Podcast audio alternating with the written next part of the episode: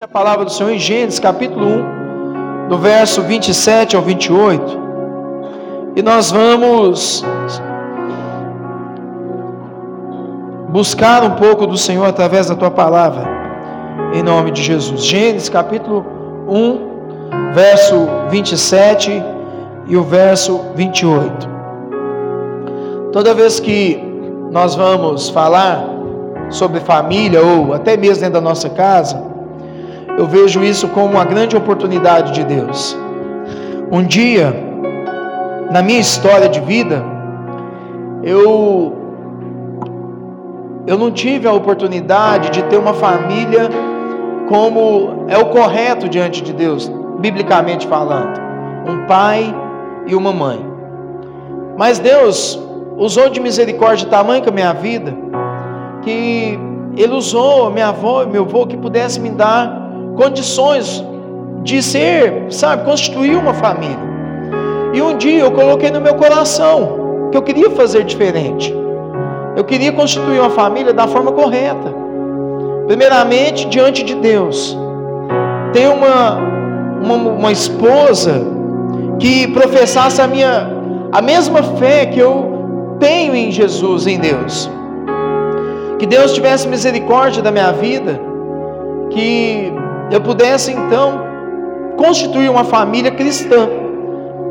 Mas Deus foi tão bom, mas tão bom, que Ele me deu uma esposa zelosa, Ele me deu uma esposa, eu, eu nem sei dizer o tanto que ela é temente a Deus, o tanto que ela, sabe, a, a expressão de vida que ela tem para é, demonstrar gratidão e honra ao Deus que nós servimos. Ele me, me concedeu essa graça. E ao ponto que agora, com a vida da nossa filha, nós estamos fazendo de tudo. Até mesmo dentro da igreja ensinando para ela. Às vezes ela é meio assim, vamos dizer, sapequinha, para não falar outra palavra aqui, irmãos. É, eu digo para ela, filha, ó, deixa eu te contar. Igreja é igreja, é a casa de Deus. A nossa casa é a nossa casa. E nós tentamos colocar isso na vida dela para ensinar para ela, olha, existem limites que na casa de Deus você, pode, você não pode fazer determinadas coisas. Na nossa casa às vezes faz, né? A gente, né? Mas é isso que nós estamos vivendo. Uma família que carece todo dia da misericórdia de Deus, da graça de Deus, mas que nós esforçamos, nós não tentamos, porque tentar dá um sentimento de desleixo. Sabe, ah, se der certo, vai dar certo. Se não der, Esforçar não, esforçar existe uma, uma, algo mais da nossa parte. E nós temos esforçado em oração, em jejum, ensinamento da palavra de Deus, a se tornar uma família, não melhor do que qualquer família que esteja aqui dentro dessa noite, não, mas que seja reconhecido como uma família de Deus, primeiramente para Deus, e segundo, para que possamos ser exemplos, sabe, para as outras pessoas né, que tem esse sentimento também de constituir uma família aos pés de Jesus. Amém? Esse é o propósito, essa é a nossa visão e essa né, vai ser sempre o nosso legado de vida. Gênesis capítulo 1, 27 e 28, diz assim a palavra do Senhor: E criou Deus o homem à sua imagem, a imagem de Deus o criou, macho e fêmea os criou. E Deus os abençoou, e Deus lhe disse: Frutificai e multiplicai-vos e enchei a terra, e sujeitai-a, e dominai-a sobre os peixes do mar, sobre as aves do céu, e sobre todo animal que se move sobre a terra. Falar de família, irmãos, é falar de Deus. Não tem como falar de uma constituição familiar, de uma unidade de né, de pessoas vivendo é, dentro de um, de um mesmo lar, de um mesmo teto, a não ser falar de Deus. Porque nesses dois versos nós percebemos claramente tudo que nós precisamos saber sobre família. Quem é o criador da família? O que é família? A Bíblia deixa bem claro que Deus criou macho e fêmea, ou seja, homem e mulher. E Deus, ele, e nesses versos, nesses dois versos, nós percebemos claramente qual é o propósito da família. A família ela não foi criada para ser apenas mais uma família na face da terra. Não. Ela foi criada com propósitos, com os deveres. Ela foi criada com recebendo a autoridade da parte de Deus para que ela pudesse exercer realmente o verdadeiro sentido de família sobre a terra. A família, a família de Deus, constituída por Deus, ela tem um propósito claro. E todos nós estamos, já sabemos biblicamente falando, que o propósito maior dessa família é honrar a Deus, render graças a Deus, viver de acordo com os princípios de Deus. Mas nós sabemos que do outro lado da história, do outro lado da moeda, desde que Adão e Eva foi, foi criada, ali se então constitui a família, com homem e mulher, e os filhos são os prolongamentos dessa família. Nós vamos entender que é, Deus, do outro, né, Ele sempre beneficiou com bondade, misericórdia, justiça a família. Mas do outro lado da história, nós vamos ver que sempre levantou épocas, governos, demônios, é, sempre levantou é, é, políticas para destruir o conceito de família. Se você tiver um prazo, um momento da sua vida e você começar a pesquisar sobre leis atuais que existem acerca da família, irmãos, vocês vão ficar perplexos. As as coisas assim horrendas que os, os governantes, que muitas das vezes eu e você votam, estão propagando para derrubar as famílias, aquilo que Deus criou. E atingindo as famílias, eles tentam ferir o caráter de Deus, eles tentam, porque não conseguem. Mas o propósito maior dessa história toda, dessa, dessa questão, é que sempre vai existir em determinada época da história do, da humanidade, há uma pessoa, um, uma política, seja o que for, um reino, um governo, para tentar acabar e destruir com as famílias. Nós precisamos estar atentos, acordados, para entender o que nós precisamos fazer para preservar a dignidade divina da nossa família nos dias de hoje. Contar uma história para vocês aqui. Numa terça-feira, 13 de junho de 1525, em Wittenberg, na Alemanha, uma ex-freira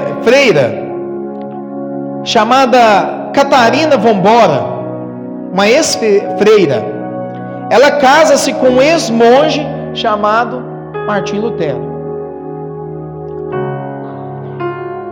Segundo a biografia da história de Martim Lutero, esse casamento, o ato de casar praticado por um ex-padre e uma ex-freira, ele foi tão significante quanto as 95 teses que Martim Lutero, no dia 31 de 10 de 1517, no marco inicial da reforma protestante. Foi um marco muito importante na vida de Martim Lutero. Quando ele então assim atravessa que ele casa com aquela ex-freira e ali se constitui-se uma família. E nós vemos o contexto da vida desse homem. Nós vamos ver que ele passou até chegar é, nesse, nesse, nesse, nessa determinada data, nesse casamento, ele, ele passou por sérios conflitos sociais, conflitos pessoais e principalmente uma adaptação espiritual. Não foi fácil para Martim Lutero, aquele ex-padre que fazia parte até então da Igreja Católica, renunciar aquilo que ele aprendeu ao, ao tanto na sua vida, que era servir o santo serviço, como eles diziam, o padre, os padres daquela época, a entender a importância que era a constituição de uma família, e principalmente de onde vinha essa família, o propósito maior dessa família em Deus. Martim Lutero, então, ele, ele rompe com aquelas vamos dizer assim, aqueles modelos distorcidos daquela época, que pregava que havia então uma visão, é, vamos dizer assim, complicada sobre o que era casamento e família, principalmente ali no final da era medieval. Martim Lutero então ele ele começa então a entender o que era proposto por Deus a então constituir família. A reforma protestante, irmãos, ela não trouxe só uma reforma para nós nos dias de hoje, que nós estamos aqui de uma forma livre adorando ao nosso Deus. A reforma protestante começou primeiro na vida de Martim Lutero, ao ponto que ele entendeu claramente qual era o propósito, o propósito de Deus na vida dele. Em uma determinada época, agora um padre que defendia, que eles defendam o celibatismo, ou seja, que não pode casar, ele rompe com isso e começa então a viver uma nova vida em Deus. Ele diz então: oh, Eu quero casar, eu quero ter uma família, eu quero viver aquilo que Deus criou, aquilo que Deus formou. Eu quero, sabe, constituir uma casa, eu quero ter filhos. Interessante que a história dele, a, a biografia dele conta que nesse mesmo ano ele vai de encontro com os seus pais e os seus pais encorajam ele a casar. Não, meu filho, você tem que casar mesmo. É assim que, é assim que se procede na vida de um homem, na vida de uma mulher que quer constituir família. E principalmente entendendo agora, porque ele já está vivendo um, um novo momento na vida dele, já era em 1525, a reforma tinha sido em 1517. Ele começa então a entender claramente o propósito de Deus na vida dele, porque ele falava sobre família, sobre o casamento, e agora ele queria viver sobre isso também. Talvez tem muita gente que se diz ser família, mas precisa viver como família. Martim Lutero estava vivendo esse, esse conflito interior. Ele lia a palavra de Deus, entendia claramente o propósito da palavra de Deus no que diz respeito a constituir família, mas agora era necessário também ele viver aquilo de uma forma prática. E Deus tocou no seu coração. E os seus pais o encorajou, falou: "Filho, casa-se. Constitui família". Porém, os seus amigos mais próximos, não mexe com isso não. Para que, que você vai constituir família? Para que isso? Você viveu um tempo todo sozinho é, no monastério, vivendo, né? Mas ele não. Ele não foge dos seus preceitos que Deus tinha preparado para ele. Ele diz: Não, eu vou me casar. E numa terça-feira, 3 de junho de 1525, inicia-se mais uma família para a glória de Deus. Martim Lutero então casa-se com essa Catarina. E dali eles têm seis filhos. E diante disso, é mais uma família que vai levar o nome de Deus, que vai transparecer o, real significado de que é ser família. Um, um Deus criador, um pai provedor, uma mãe auxiliadora, uma de boa administradora, que coopera com o bem para dentro do seu lar, e filhos, herança do Senhor, para transmitir os legados de Deus e perpetuar a mensagem de família para outras famílias em outros momentos de vida. Talvez existam pessoas aqui nessa noite que talvez nós não estamos entendendo bem o real significado de que é família, o verdadeiro sentido de ser família. Talvez estamos tirando Deus, o sustentador, o criador de tudo, o pai provedor, a mãe que deixa de ser auxiliadora para mudar de posição, começa a prover e o pai, acostumado com isso, não toma nenhuma posição, nenhuma atitude. Os filhos, que são herança de Deus, agora estão abrindo mão dessa herança e estão vivendo contra os preceitos do pai. Isso é muito. Hoje, se você parar para nós raciocinarmos aqui, é algo que tem acometido muito de uma forma negativa dentro dos lares. Tem, isso chama-se inversão de valores familiares. O filho, lugar do pai, a mãe sustentando. Só que o que Deus tem para a família, o que Deus planejou e é algo que é eterno, não tem como mudar. A proposta de Deus ela não é imutável. ela não, não, não, não foge daquilo que Deus, desde o início, ele, ele estabeleceu para a raça humana, chama-se organização familiar, hierarquia. Deus, Pai, Mãe e Filhos. E todos cooperando para que a glória, a bondade, a misericórdia de Deus, a justiça se faça presente. E que essa família que vive de acordo com a vontade de Deus, ela possa ser exemplo na vida de outras famílias. E até pode ser que mudar histórias de outras famílias. Será que existem famílias aqui dentro nessa noite? Que estão dedicando a sua vida, estão, sabe, se esforçando para ser melhor todo dia, para que nós possamos ser um testemunho vivo do que realmente é ser uma família que vai demonstrar o caráter de Deus e que outras famílias falam: não, eu quero ser essa família também. Eu quero ser esse pai que teme ao Senhor e quiser pela vida espiritual da minha família. Eu quero ser essa mãe que, sabe, que dedica meus filhos em oração, quiser pelo meu o esposo em oração. Os filhos debaixo da graça de Deus. É hoje. É o tempo que chama hoje. Nós não podemos deixar para amanhã. Diante dessa, dessa, vamos dizer assim, desse propósito de Deus na vida daquele homem que iniciou-se uma família lá em 1525. O que Deus tem para falar para nós nessa noite, irmãos, é que a constituição da família é uma ordem divina. Queria começar uma família não pode ser de qualquer jeito. Começar uma família, ela não pode basear no junto e vamos. Mesmo que às vezes a gente comece, sabe, as pessoas comecem, é necessário rever os conceitos e começar a voltar a fazer as coisas, as coisas da forma correta. Porque há uma ordem de Deus da como, a, como deve se iniciar uma família.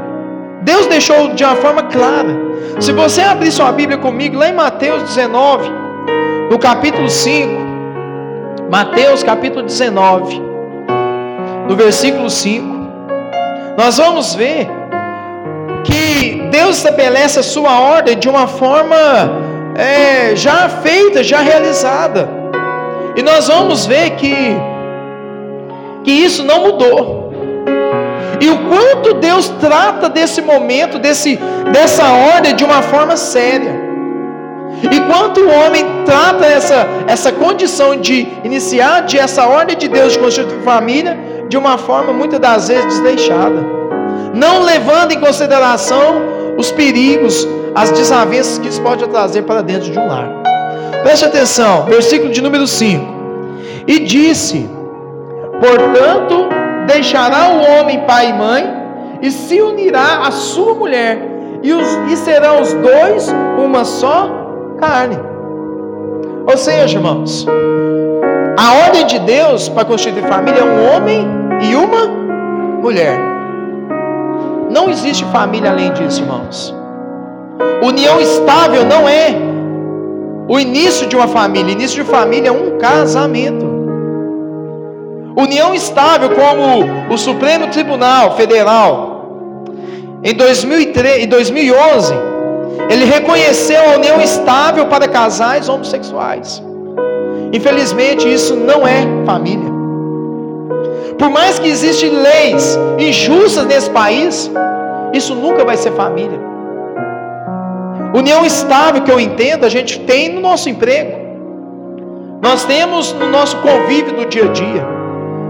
Mas o casamento, irmãos, ele é mais do que uma união estável. Ele é mais do que simplesmente um dormir um do lado do outro e os dois ali cooperando para pagar as contas do dia a dia. É muito mais. A Bíblia fala que os dois se tornam uma só carne. Isso é espiritual. Isso não é carnal. A união estável, ela se baseia em carnalidade, em, liber, em libertinagem. Já o casamento não. O casamento é uma liberdade sadia entre o casal, uma troca sadia, um posicionamento entre o homem e a mulher, da qual os dois crescem diante de Deus de uma forma abençoada. Por mais que o Supremo Tribunal possa, sabe, criar leis, eu sei, eu não sei nem falar o que é isso aqui. Isso nunca vai ser legitimado e reconhecido diante de nosso Deus como família. O que é reconhecido diante de Deus, a ordem de Deus se passa primeiro entre um homem e uma mulher. E os dois então se unem para a glória de Deus, para que ele então se formem o bem mais precioso dessa terra chamado família. E o segundo ponto que eu quero falar com os irmãos aqui é que a família ela tem que se adaptar aos conceitos divinos a respeito de ser família. Efésios capítulo 5, do verso 31 ao verso 33. Efésios capítulo de número 5,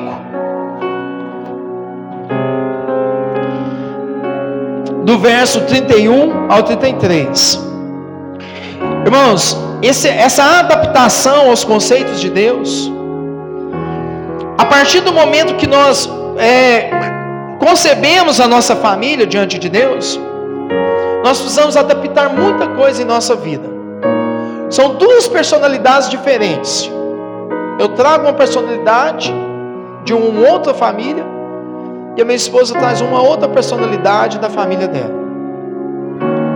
Se Deus, nós não tivemos a adaptação dos céus, daquilo que é bíblico, daquilo que Deus ordena, daquilo que Deus nos orienta a sermos como esposa, sermos como esposa, a como tratar nossos filhos, como proceder uns outros, esse casamento ele não consegue prevalecer. É necessário então a gente nos adaptar àquilo que Deus quer que nós sejamos como família. Nós vamos ver em Efésios então, capítulo 5, a partir do verso 31, dizendo o seguinte: por isso deixará o homem seu pai e sua mãe, e se unirá à sua mulher, e serão dois numa carne. Grande é este mistério, digo, porém, a respeito de Cristo e da igreja. Assim também vós, cada um em particular, ame a sua própria mulher como a si mesmo, e a mulher reverencie o seu marido.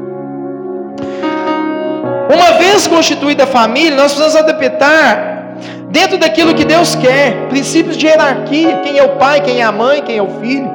Nós precisamos entender claramente é, a respeito de limite dentro dessa família.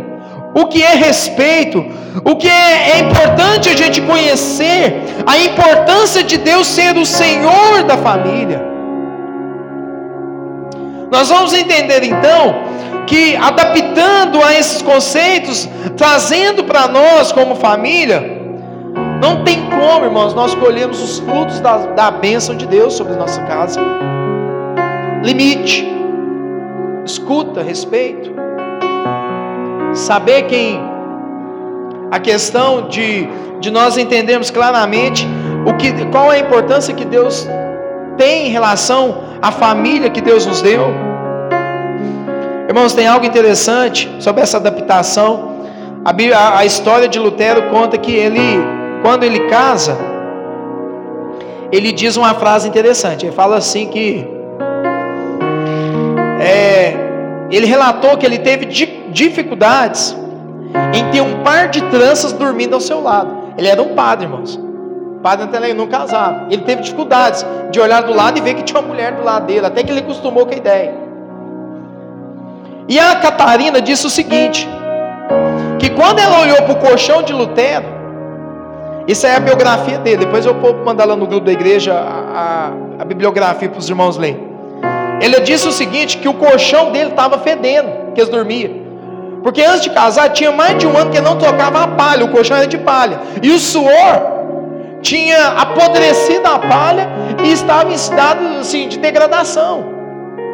E ela precisava agora adaptar, talvez dormindo lá no convento, no, é, num colchão né, limpinho, arrumadinho. Agora ela precisava dormir com um homem. Além de tudo, o colchão, a, que palha lá, estava fétida, estava podre. Só que no final das contas, ele disse o seguinte: Eu não troco Catarina nem pela França e nem por Veneza. E a Catarina também disse: Morrerei com quem ama e honra o matrimônio. Ou seja, ao longo da vida ali de família, eles adaptaram aquilo que era viver um para o outro, e entendendo o real significado de família, que nem tudo são flores, mas nem esse nem tudo são flores é que faz a gente caminhar melhor um com os outros todo dia, entendendo as dificuldades. E por último, irmãos, a família ela deve viver o verdadeiro sentido de ser família. O que é família? Qual é esse verdadeiro sentido de ser família?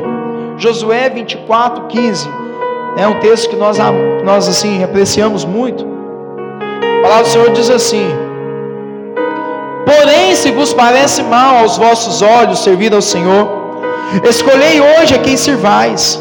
Se os deuses a quem serviram os vossos pais, que estavam além do rio, ou deuses dos amorreus, em cuja terra habitais, porém eu e minha casa serviremos ao Senhor. Você pode dizer agora? Eu e minha casa serviremos ao Senhor. Você pode aplaudir Jesus por isso nessa noite? Glória a Deus, louvado seja Jesus. Podemos dizer que o lado terno de viver a verdadeira família de Deus se baseia num relacionamento profundo com Deus, honrando o matrimônio, fortalecendo a igreja de Jesus como família propagando uma descendência abençoada através dos nossos filhos. Salmo 128, do 1 ao 6. Transmitindo um reflexo de bondade e pacificidade e paz através de uma família que teme ao Senhor. O modo como vivemos em família, no verdadeiro sentido de ser família, demonstra a força do nosso compromisso de servir a Deus em tudo, inclusive sendo família que agrada a Deus. É assim. Se esforce. Zele pela nossa família. Cuide. Talvez não era. A gente fica às vezes quando acontece alguma coisa, a gente fala.